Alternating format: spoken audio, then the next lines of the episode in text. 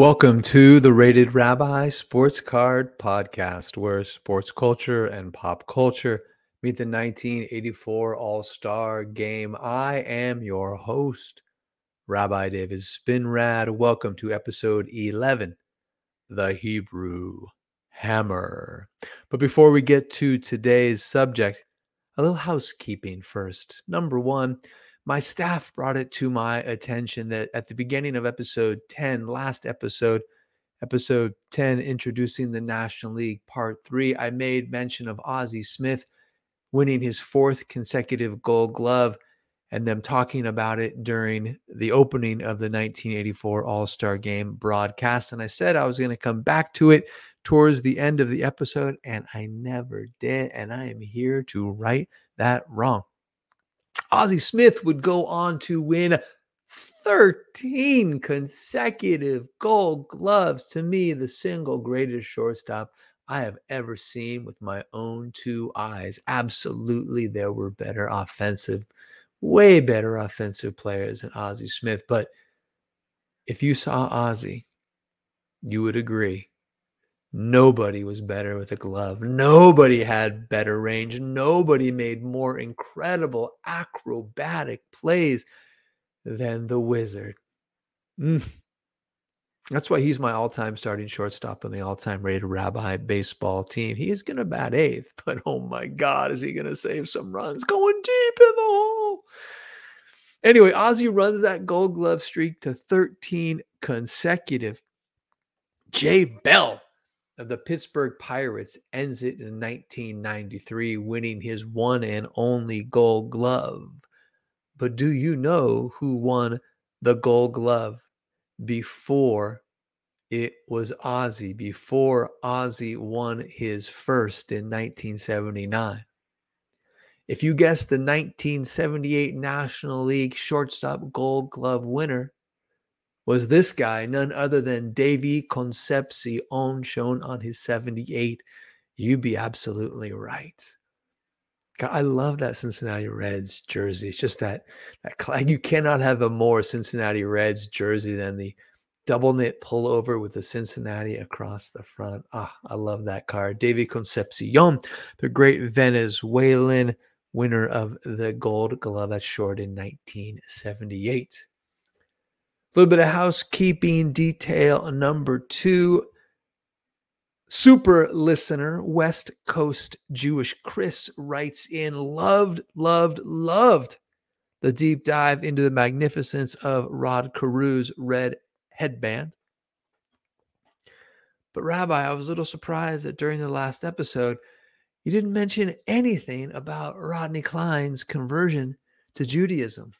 Well, right you are, Chris. I didn't. And uh, I went back and double-checked. And um, listen, I have a confession to make, and I'm as surprised as you to say this. Rod Carew, not Jewish. You know, all my life, I thought Rodney, Rodney Klein, he converted. And I know that he was married to, to his wife, first wife, Marilyn, for a long time. She was Jewish. But like Adam Sandler said, O J Simpson, not a Jew. But guess who is? Hall of Famer, Rod Carew. He converted.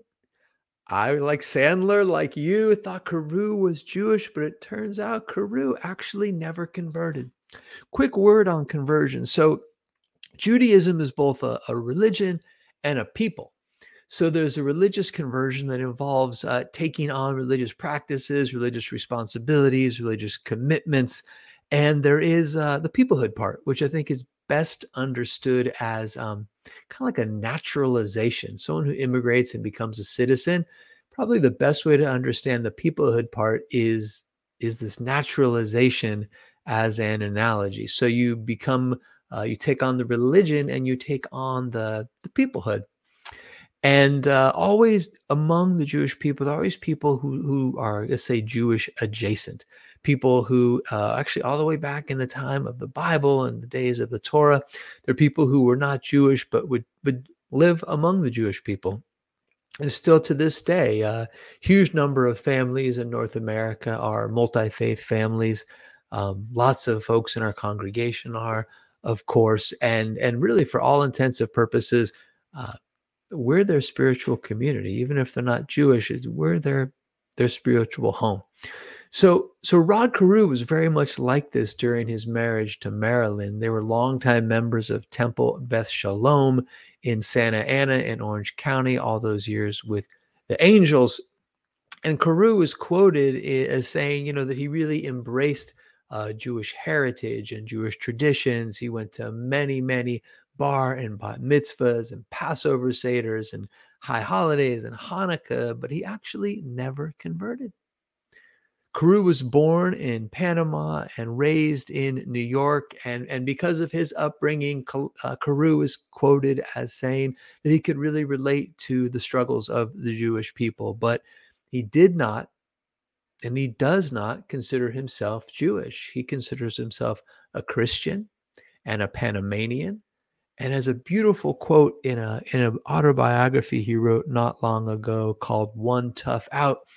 Carew writes, "A prayer to God is a prayer to God.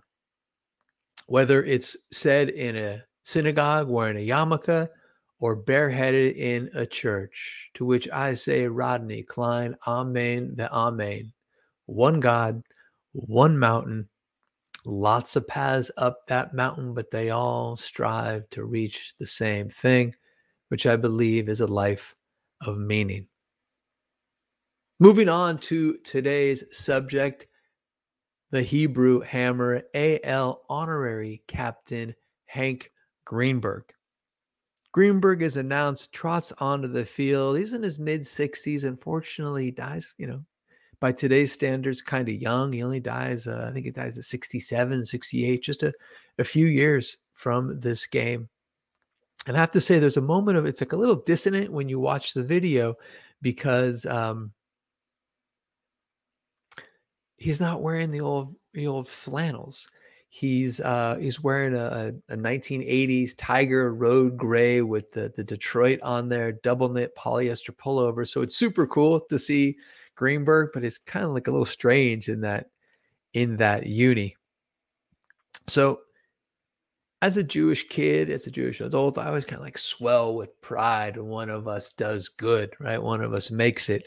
And it's it's always been, it's always going to be a pretty short list of uh, Jewish sports heroes. Let's face it, you got Sandy Koufax, Sid Luckman, although I don't like, I have no connection to Sid Luckman, Mark Spitz, the Olympic champion, of course, modern guys, a little Ryan Braun, uh, a little Sean Green, um, and of course, Hank Greenberg.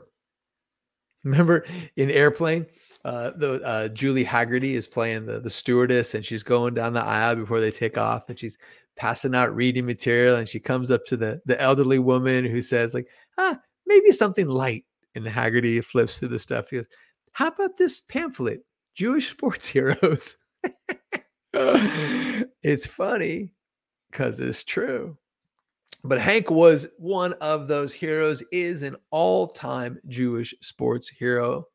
Greenberg, a five-time All-Star, a two-time A L Most Valuable Player, nineteen thirty-five, nineteen forty. Interestingly, nineteen thirty-five, he goes thirty-six home runs, one hundred sixty-eight R B Is, hits three twenty-eight with an on-base of four eleven and a six twenty-eight slug, and he does not make the All-Star team because of Lou Gehrig. The Iron Horse, there's only one first baseman taken in the All-Star game, and it's it's Gehrig. But man, what a career Greenberg had. nineteen thirty-seven, drives in one hundred eighty-four runs, still number three all-time for a single season. And remember, he did that in one hundred fifty-four games. nineteen thirty-eight, same thing, fifty-eight home runs. All the while balancing and dealing with what it meant to be Jewish in America in the nineteen thirties. So we're going to put our focus actually on just one single season right now. It's it's nineteen thirty-four. Detroit is in a pennant race with the New York Yankees. They're four up with twenty to go, and Rosh Hashanah is coming. Yeah. This is a team that has not made it to the World Series since nineteen oh nine at the time. twenty-five years, remember, pennant winners then, went right on to the series. They hadn't won a pennant. They hadn't been in a series since nineteen oh nine. And Rosh Hashanah is coming. And all Detroit, and maybe all of baseball, wants to know, what's Hank going to do? He is only in his second full season at the time. In a season where he'll hit three thirty-two, hit twenty-six home runs, drive. The guy's an R B I machine. Drives in one hundred thirty-nine. It's just an incredible sixty-three doubles on the season. Tigers have been slumping. Greenberg himself says he's really the only player who, who's hot at the plate when he has this decision to make. Should he play and honor his team and his profession in the sport? Or should he sit on Rosh Hashanah and honor his people and the Jewish tradition? So Greenberg is born nineteen eleven in Greenwich Village. When he's a kid, he moves up to the Bronx in New York, which is where he was raised. He's born to two Romanian Orthodox Jews, so Eastern Europe. They're always described when you read about them as Orthodox, but I'd like to add a, a little clarification. To the Greenberg family, there would only be one Judaism, only Orthodox Judaism. The idea of Reform Judaism or even conservative Judaism, that's that's a, a Western Europe innovation that really takes root here in the United States. But the Greenbergs were just religious.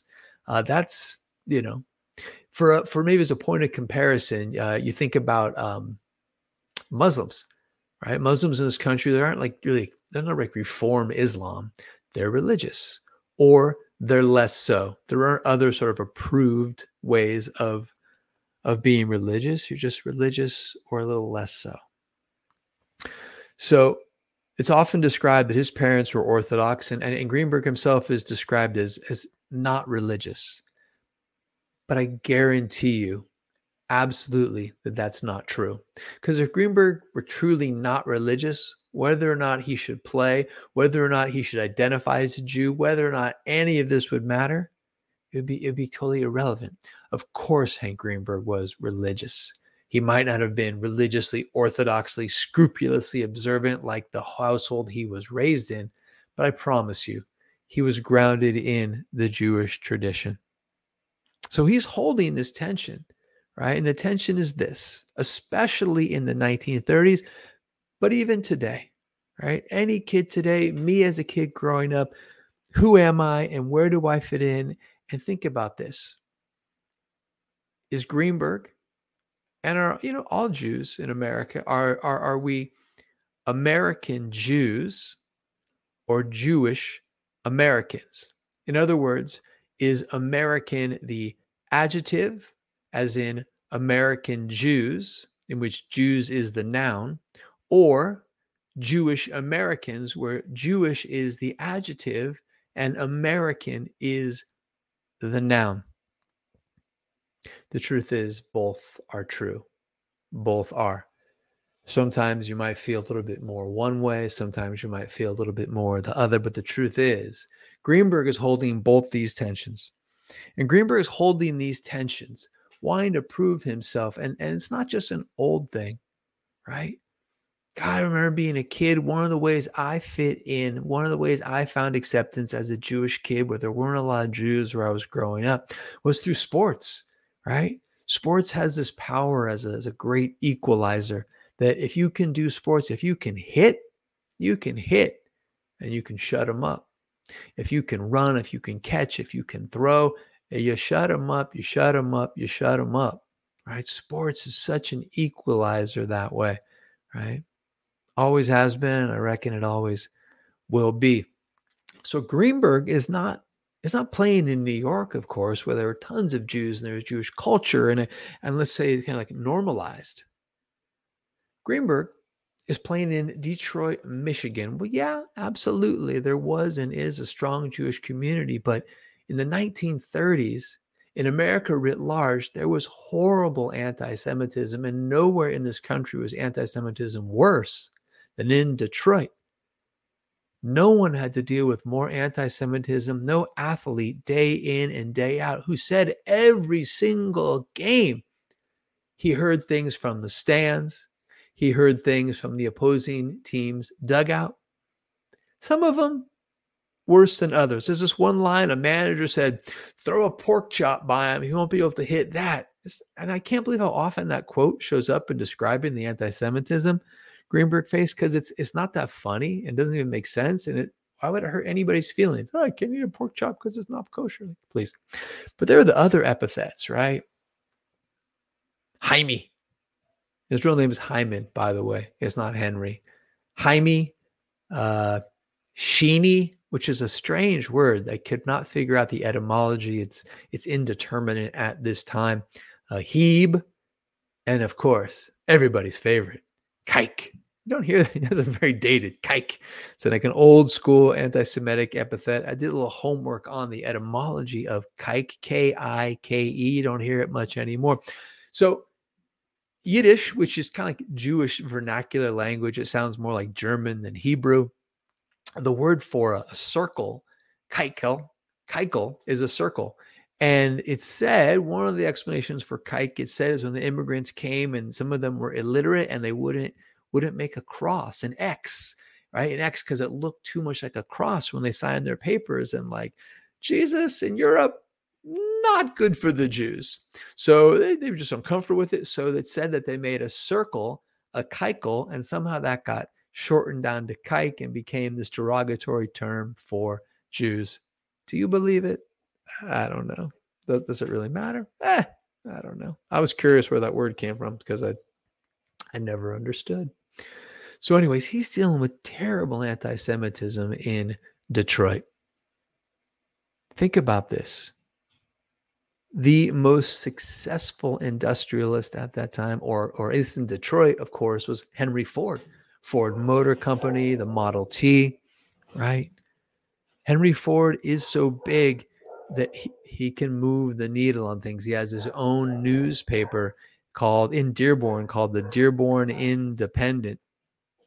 Sounds like my dog barking up there. The Dearborn Independent, in which he has written on the front page, controlling the media. He says that the international Jew is the world's foremost danger. That that international uh, na- uh, description describes like this, this anti-Semitic trope that the Jews are some cabal, somehow pull on the purse strings of the world. And interestingly enough, Jews are blamed for, for having all the money. And then bl- they're also blamed by like, oh, the Jews started the, the Russian Revolution. The Jews are communists. The Jews don't want anybody to have any money. They want it all shared. So, so anti-Semitism, for those maybe don't know this, anti-Semitism like is everything we hate the Jews for and all the opposite as well. So the Jews own all the money. The Jews want to share all the money. Want no one to have any money. Like, uh, pick a side. All right. Did you know that Henry Ford in his office in the Ford Motor Plant, Henry Ford had a picture of Der Fuhrer. He met Adolf Hitler and had a portrait of Adolf Hitler in his office. And did you know that Adolf Hitler had a picture of Henry Ford in his office? He said, Ford is a man I admire tremendously. It's in the water in Detroit, right? And who has the loudest mouthpiece of all? Catholic priest, Father Charles Coughlin, who is like an early talk radio giant. Think, think of those conservative guys who gets the huge, he ends up goes coast to coast, but he starts in Detroit. Father Charles Coughlin, again, blaming the Jews for everything and its opposite, all the money, none of the money. He also has a, a newspaper, a press called Social Justice. In it, he prints the Protocols of the Elders of Zion, this completely fabricated anti-Semitic screed about these elders of Zion who control the world. It's getting published. He's on the airways. He is, he is not good for the Jewish people. Father Coughlin, you might not know, is also uh, behind the uh, the Christian Christian Front, who had a plot to overthrow America in New York City. You can look this up. This is common knowledge. He's supporting the, this front that's going to overthrow the government. Just a bad, bad dude. In the middle of this is Hank trying to decide, am I a Jewish American? Am I an American Jew? It turns out he's both. Greenberg is a religious man. He's not irreligious or anti-religious. He's grounded in the tradition. He goes to talk to his rabbi. It's erroneously reported that the rabbi gave him, gave him permission. I guarantee you no rabbi that Hank Greenberg would go to talk to, can I play my baseball game in Rosh Hashanah, would uh, would give him the uh, the seal of approval. It's like he came to me, Rabbi Spinrad. Rabbi, what do you think? Well, it's a big game. Maybe you come by half of it. You know, like, no, I guarantee you no one is, they, no one was like me, right? I'm a proud Reform rabbi. I would love for Hank to go to services. I also understand, right? And also, he had to carry on his back the expectations of the Jewish people. Right? The expectations he would go to synagogue and stand up for his people, or the expectations he would go and play for the Tigers in this pennant race and carry, carry the Jewish people and make us proud, right? In a way, it could have been lose-lose for Greenberg. So he consults a rabbi, he consults another rabbi. In the end, what Greenberg decides to do is he listens to his own conscience. He plays. He plays on Rosh Hashanah. The day before Rosh Hashanah starts, the Detroit Free Press, so not one of those anti-Semitic papers I was talking about before.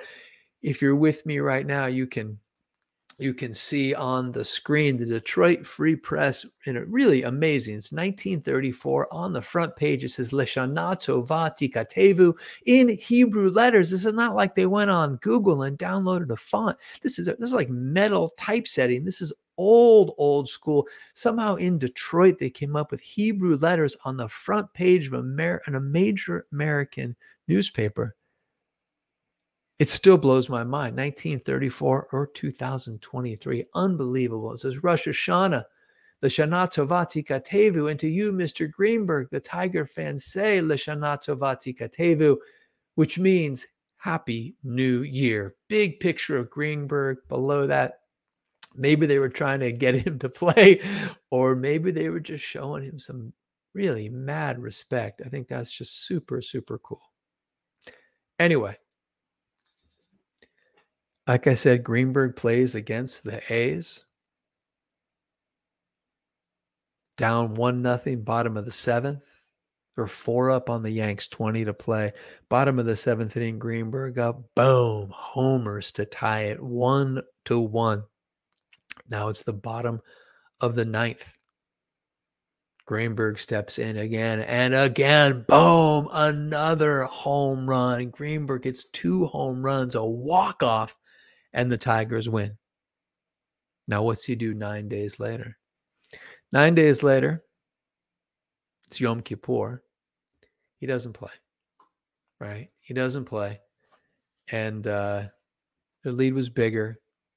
Their games left in the season against anybody, let alone the Yankees. They had fewer games left in the season. He doesn't play. So he plays Rosh Hashanah.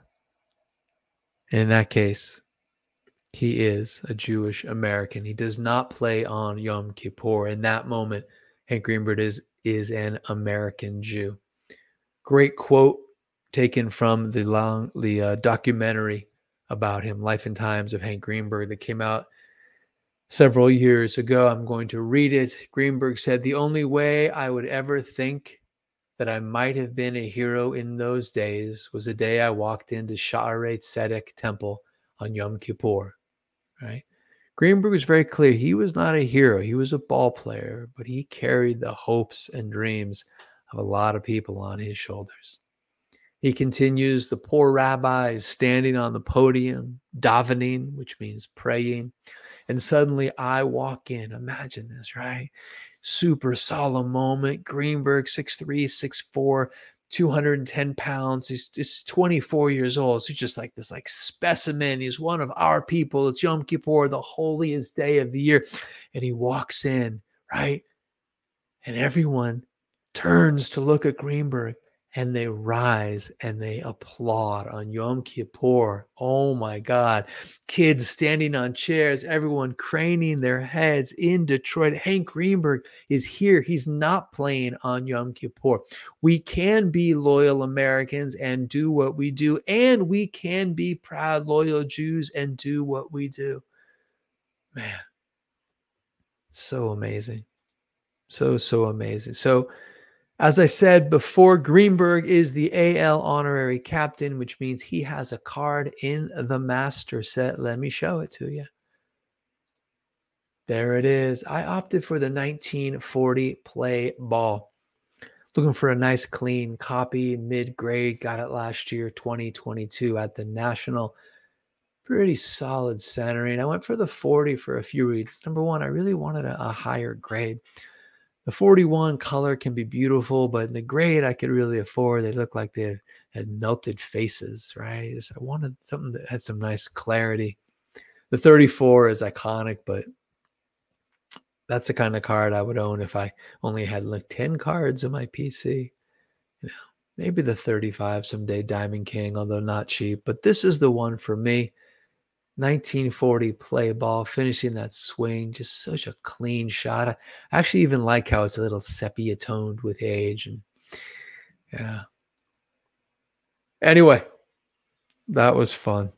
I appreciate you tuning in for this episode, episode eleven, the Hebrew Hammer. We will be back Friday with episode twelve.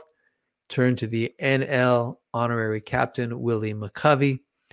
If you like this episode, let me know. Hit a like, leave a comment. That's always special for me. I'll, I'll write you back. Um, if you're feeling it, you can subscribe. And really, best of all, if this is something that you're enjoying, tell one person. Until we see each other again, may you enjoy health and long life. So long for now.